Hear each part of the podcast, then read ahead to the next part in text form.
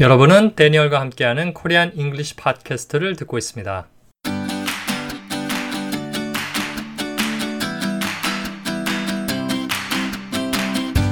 This is the Korean English Podcast, where we help you improve your English skills and make them meaningful in your life. Dream a better future. Do what it takes. Fly beyond your limit. Here is your host, Daniel Kim. What's up, everybody? Welcome to another episode of the Korean English Podcast. I'm Daniel Kim. This is our fourth episode of season one. Do you still remember what we learned in the previous episode? If you do, you did a good job last time. If you don't, well, it's alright. We're going to go over some of the important expressions again. 네, 반갑습니다. 청취자 여러분, 데니얼 킴입니다.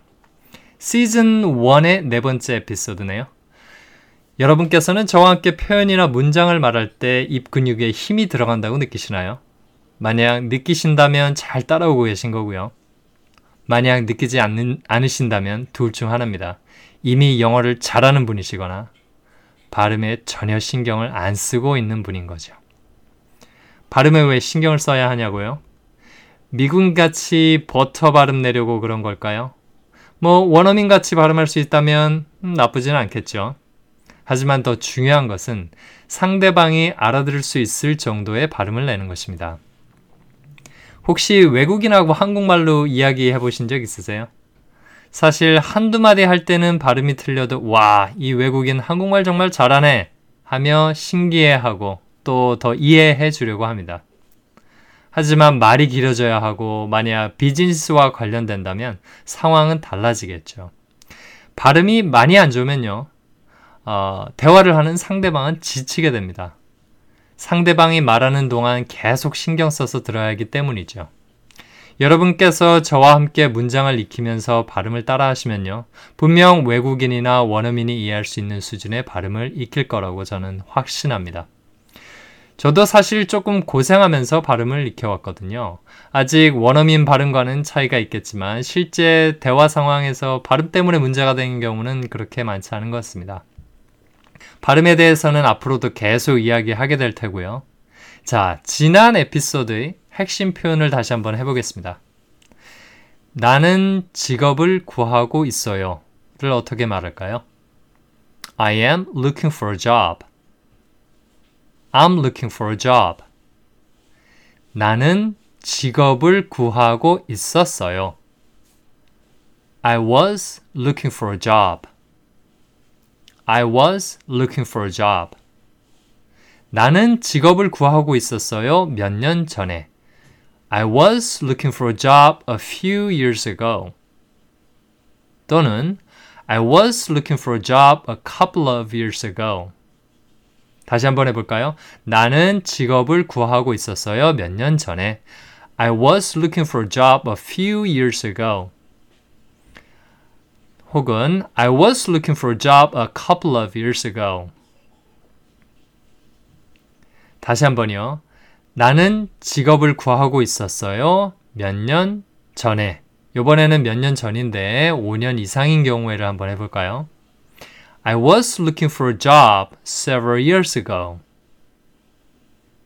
I was looking for a job several years ago.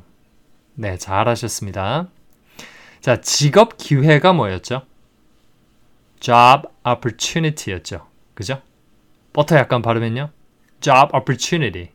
job opportunity. 물론 어, 셀 수 있기 때문에 a job opportunity 혹은 job opportunities라고 한다고 했습니다. 좋습니다. 어, 다음 문장 한번 해볼까요? 어, 너는 혹은 당신은 하나의 직업 기회를 갖고 있습니다. You have a job opportunity. You have a job opportunity. 당신은 하나의 직업 기회를 가질 수 있습니다. 자, 뭐뭐 할 수 있다 can 쓰면 되겠죠. 그런데 만약에 할 수 없다라고 한다면 어떻게 쓸까요? can't. 그렇죠? 그런데 우리가 어, 원어민들이 이야기하는 것을 보면은 사실은 can't라고 하는 경우도 물론 있는데요. 그냥 can이라고 하는 경우가 많이 있거든요. 그렇다면 할 수 있다의 can하고 할 수 없다의 can하고 어떻게 구분을 할까요? 어, 무선, 물론 이제 문맥상에서 알 수 있는 경우들이 있고요. 그 다음에 이제 어, 또 구분할 수 있는 방법이 사실은 우리가 발음을 할 때 할 수 있다 같은 경우는 그냥 can으로 하다 보면 강세가 잘못 오거나 해서 어, 할 수 없다의 can으로 혼동되는 경우가 있습니다. 그래서 어, 할 수 있다의 can은 큰 정도로 발음을 해주면은 어, 구분이 되고요. 그래서 uh, you can have a job opportunity. You can have a job opportunity. 이 정도 해주면 되고요. 만약에 어, 가질 수 없다. 너는 하나의 직업 기회를 가질 수 없다라고 한다면 you can have a job opportunity. You can have a job opportunity. 자, 가질 수 있다. You can have a job opportunity. You can have a job opportunity. You can have a job opportunity. 조금 다른 거를 이해하셨나요? 자, 할 수 있다라고 표현을 할 때는 큰 정도로 오면 되고요. You can have, you can have.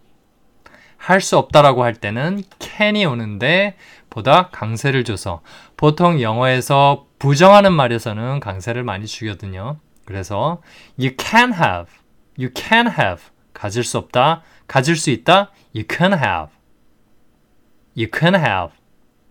자, 다시 한번 해보겠습니다.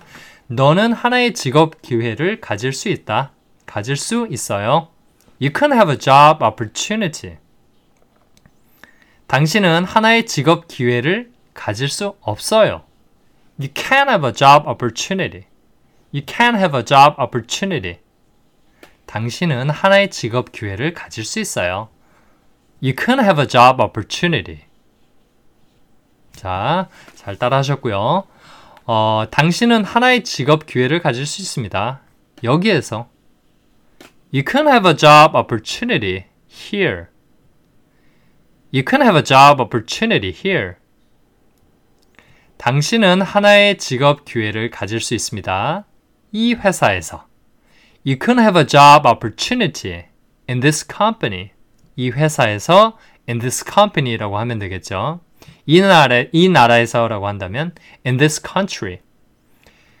당신은 하나의 직업 기회를 가질 수 있습니다. 이 나라에서. You can have a job opportunity in this country. You can have a job opportunity in this country. 자, 어, 당신은 많은 직업 기회를 가질 수 있습니다. You can have many job opportunities. 당신은 많은 직업 기회를 가질 수 있습니다. You can have many job opportunities. 자, 반대로요. 당신은 많은 직업 기회를 가질 수 없습니다. You can't have many job opportunities. You can't have many job opportunities. 당신은 많은 직업 기회를 가질 수 없습니다. 한국에서. You can't have many job opportunities in Korea. You can't have many job opportunities in Korea. 자, 그 다음에 불행하게도가 뭐였죠? Unfortunately였죠. unfortunately. unfortunately라고 발음하지 않도록 어, 해야 된다고 말씀드렸죠. unfortunately. unfortunately. 자, 불행하게도 당신은 많은 직업 기회를 가질 수가 없어요. 한국에서. 조금 기네요. Unfortunately, you can't have many job opportunities in Korea. 다시 한번요. 불행하게도 당신은 많은 직업 기회를 가질 수 없어요. 한국에서. Unfortunately, you can't have many job opportunities in Korea. 네, 잘하셨습니다. 자, 다음 문장으로 데니얼은 여자친구를 갖고 있어요. Daniel has a girlfriend. 쉽죠? 데니얼은 여자친구를 갖고 있어요. Daniel has a girlfriend. 불행하게도 데니얼은 많은 여자친구를 갖고 있지 않아요. Unfortunately, Daniel doesn't have many girlfriends. Unfortunately, Daniel doesn't have many girlfriends. Female listeners might not like these sentences because I'm only talking about a girlfriend. So I need to create a female character here. Her name is Michelle. 자, 다음 문장 해보겠습니다. 미셸은 데니얼은 사랑, 데니얼을 사랑한다. Michelle loves Daniel. Michelle loves Daniel. 다시 한번 해볼까요? 미셸은 미셸은 데니얼을 사랑한다. Michelle loves Daniel. 미셸은 데니얼을 사랑한다. 하지만 but 그녀는 많은 남자친구를 갖고 있다. 조금 길죠? but으로 두 문장을 한번 연결해 보겠습니다. Michelle loves Daniel, but she has many boyfriends. 다시 한번요. Michelle loves Daniel, but she has many boyfriends. 미셸은 데니얼을 사랑한다. 하지만 그녀는 많은 남자친구를 갖고 있다. Michelle loves Daniel, but she has many boyfriends. 왜냐하면 데니얼이 일자리를 갖고 있지 않기 때문이다. Because로 하면 되겠죠. Because Daniel doesn't have a job. 다시 한번요. 왜냐하면 데니얼이 일자리를 갖고 있지 않기 때문이다.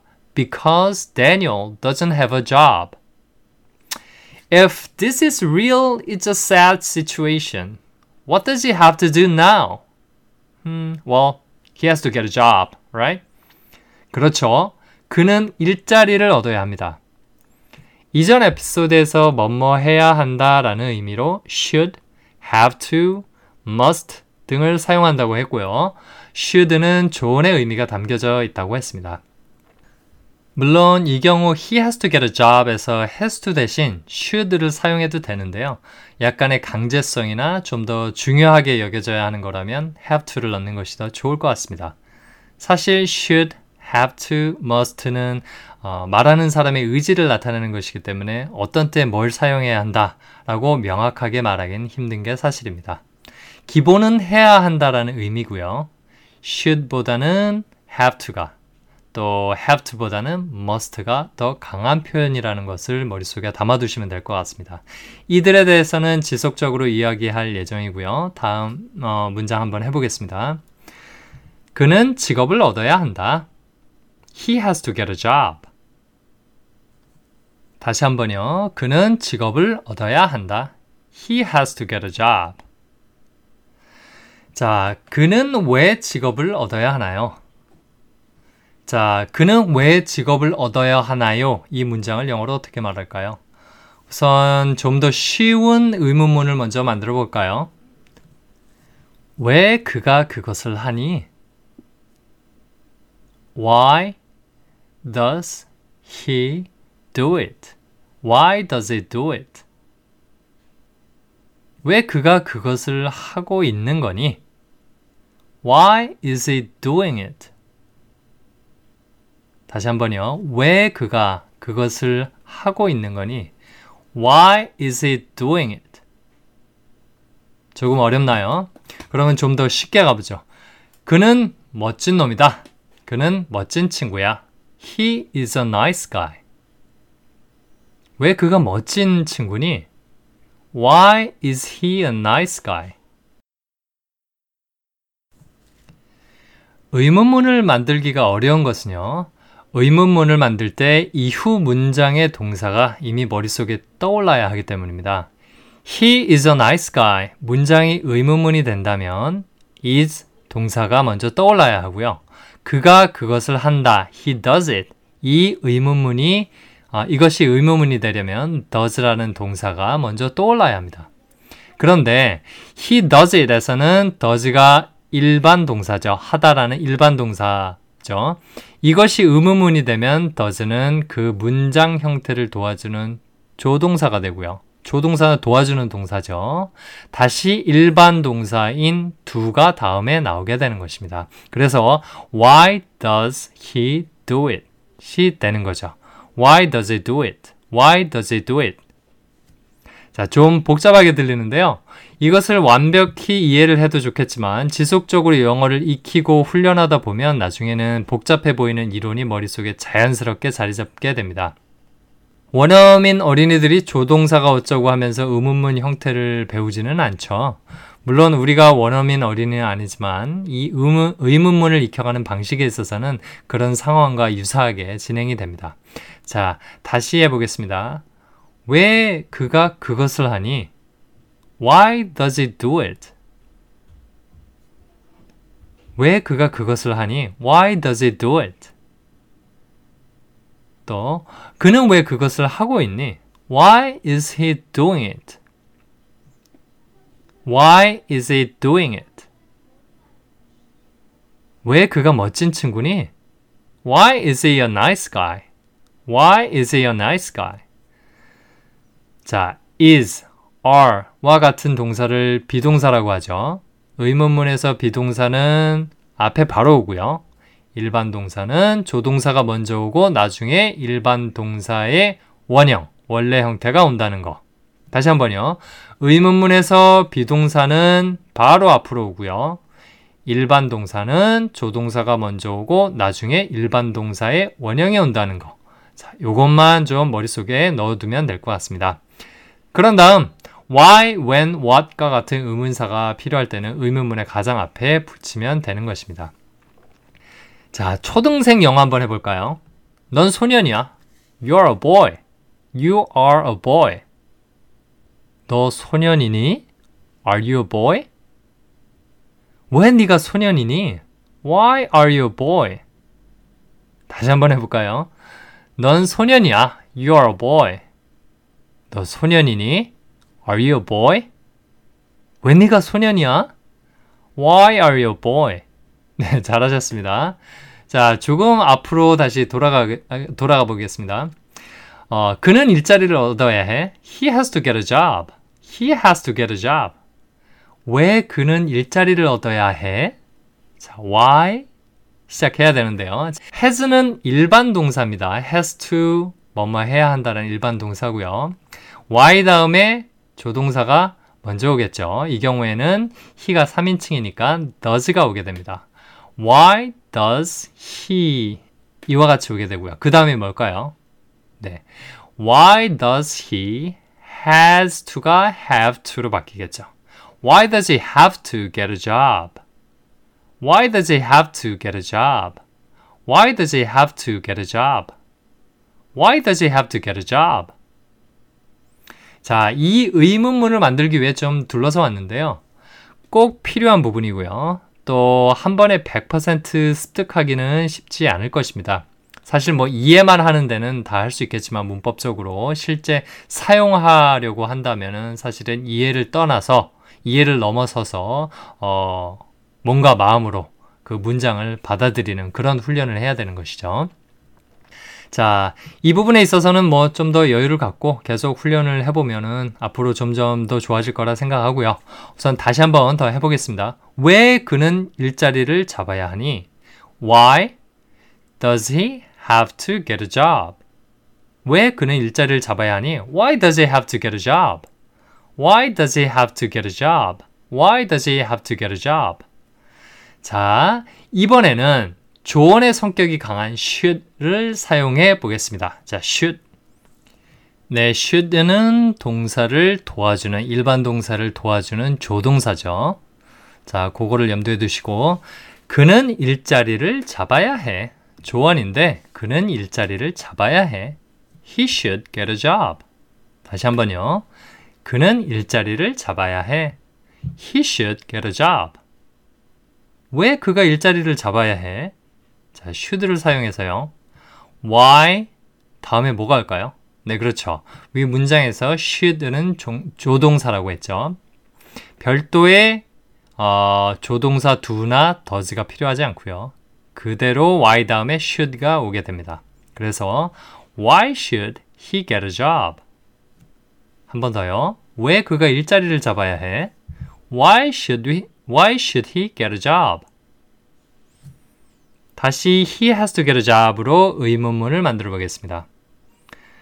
왜 그가 일자리를 잡아야 해? Why does he have to get a job? Why does he have to get a job? Why does he have to get a job? 잘하셨습니다. We're going to talk about why he has to get a job in the next episode. Until then, I hope you have a wonderful time. 코리안 잉글리시 팟캐스트의 데니얼 킴이었습니다. 감사합니다.